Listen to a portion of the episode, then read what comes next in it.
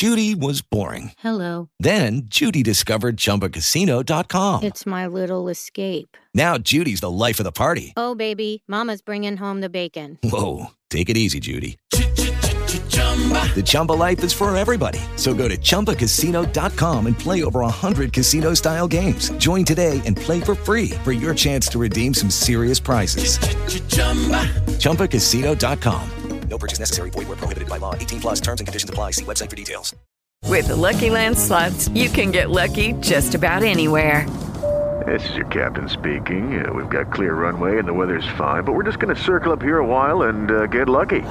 No, no, nothing like that. It's just these cash prizes add up quick. So I suggest you sit back, keep your tray table upright, and start getting lucky. Play for free at LuckyLandSlots.com. Are you feeling lucky? No purchase necessary. Void where prohibited by law. 18 plus terms and conditions apply. See website for details.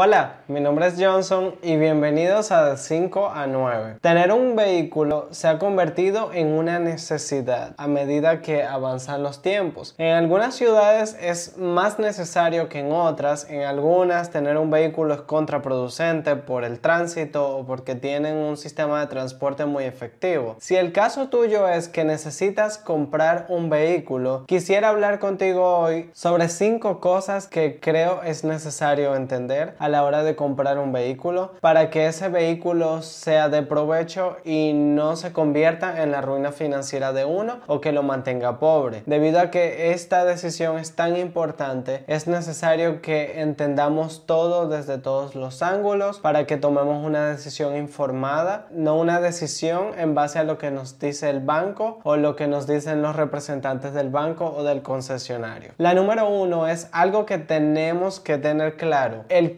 no es un activo, es un pasivo. No es una inversión a menos que sea un vehículo de una empresa con el cual tú vas a generar dinero. Si es un vehículo para ti, para uso personal, es un pasivo, no es una inversión. Ten eso claro. Y algo muy importante es que probablemente vas a comprar ese vehículo con un préstamo bancario. Entonces tú estás adquiriendo un pasivo que es algo que va a sacar dinero de tu bolsillo mensualmente con un préstamo que estás pagando. Mantén eso claro a la hora de tomar esa decisión. Carro pasivo si es de uso personal, no es un activo. Número 2, la depreciación. Los vehículos se deprecian a un ritmo ridículamente rápido, sobre todo si es un vehículo 0 kilómetros. Dicen las estadísticas que un vehículo en el momento que sale del dealer se puede depreciar hasta un 20%. Eso lo escuchamos todo el tiempo. Sin embargo, siempre nos estamos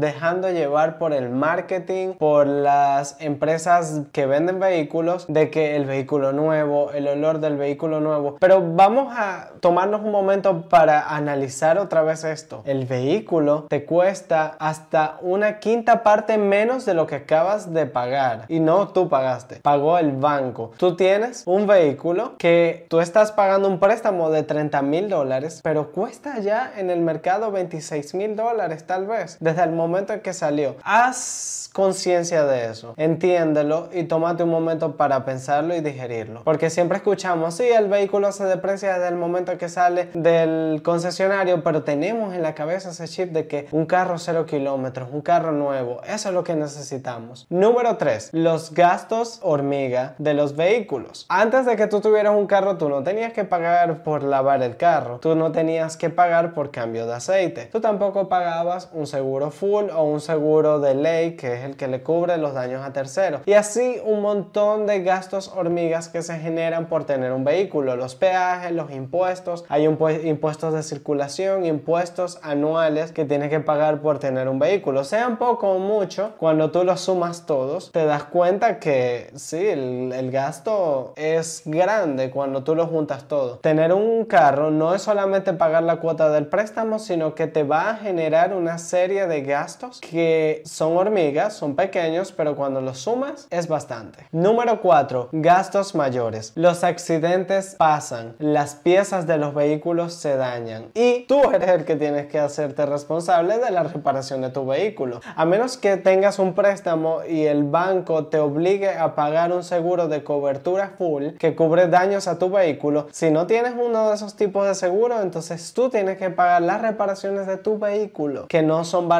Y tienes que pagar también los gastos de reparaciones. Si se te dañó un amortiguador, si se te pichó una llanta y hay que cambiarla, todo eso corre por tu cuenta. Entonces, esos gastos mayores requieren que tengas un fondo de emergencia para cubrirlos. Porque, como te dije al principio, los accidentes pasan, uno no los planifica, pero uno sí debe prepararse para ese momento. Número 5 es el costo de oportunidad de un vehículo. Cuando estás pagando las cuotas mensuales de tu préstamo, eso es dinero que estás dejando de direccionar a proyectos o a inversiones en activos. Es importante que tengas esto presente al momento de tomar la decisión de comprar un vehículo, porque ese dinero ya lo estás pagando y no lo vas a tener disponible. Básicamente, dejas de invertir en tu libertad financiera. Ahora que entendiste todos esos puntos de tener un vehículo y cuáles son las consecuencias financieras, te das cuenta que realmente necesitas el vehículo porque vives en una ciudad a donde el transporte es muy complicado o vives en un lugar a donde no llegan autobuses, el metro de tu ciudad no es tan eficiente, no llega a todos lados, entonces realmente necesitas un vehículo o por seguridad o porque lo quieres. Entonces, estos son cinco consejos que quiero que tomes en cuenta a la hora de comprar el vehículo para que lo hagas de una forma inteligente y no como la mayoría de las personas lo hacen, que es más de pura emoción. Número uno, compra un vehículo que tenga al menos cuatro años de su lanzamiento. Este es muy importante porque ya la depreciación de ese vehículo en su mayoría pasó. Entonces lo vas a comprar, no un vehículo viejo, son cuatro o cinco años, pero es un vehículo nuevo, es un vehículo cómodo, funcional todavía, pero te va a costar muchísimo menos. Número dos, no adquieras deuda para comprar tu vehículo. Sé que muchas personas lamentablemente tienen que recurrir a la deuda para comprar un vehículo. Lamentablemente es así. Y si nos toca, evalúa todas tus opciones de crédito. Tipos de interés, tasas de interés, cuál banco te permite pagos al capital sin penalidad o cancelación anticipada de la deuda. Toma en cuenta todas las condiciones que te ofrecen los diferentes bancos para que tu decisión sea la más inteligente y no termines adquiriendo un préstamo con un banco que te está cobrando muchísimo dinero por el préstamo. Si tienes que recurrir al préstamo, trata de que tu inicial sea lo más alta posible para que el banco no te tenga que prestar tanto dinero, no dures tanto tiempo pagándolo y no sean unos intereses demasiado costosos, porque al final del día eso es dinero que estás dejando de percibir para tus proyectos personales. Número 3, digamos que si te tocó tomar un préstamo para comprar tu vehículo, algo muy importante que debes tener en cuenta es que tu cuota mensual por ese préstamo no debe exceder el monto que te sobraba a ti mensualmente de tu presupuesto. ¿Por qué? Porque si no, no vas a tener cómo pagar las cuotas. Entonces, ten presente eso. Tu cuota mensual debe ser igual o menor a lo que te sobraba mensualmente de tus ingresos mensuales una vez que tú cubrías todo, incluyendo el ahorro. Número 4. Ten un colchón de al menos 3 meses de tu cuota mensual del préstamo del automóvil ahorradas. No sabes lo que pueda pasar. Los negocios pueden cerrar, pueden dejar de producir dinero.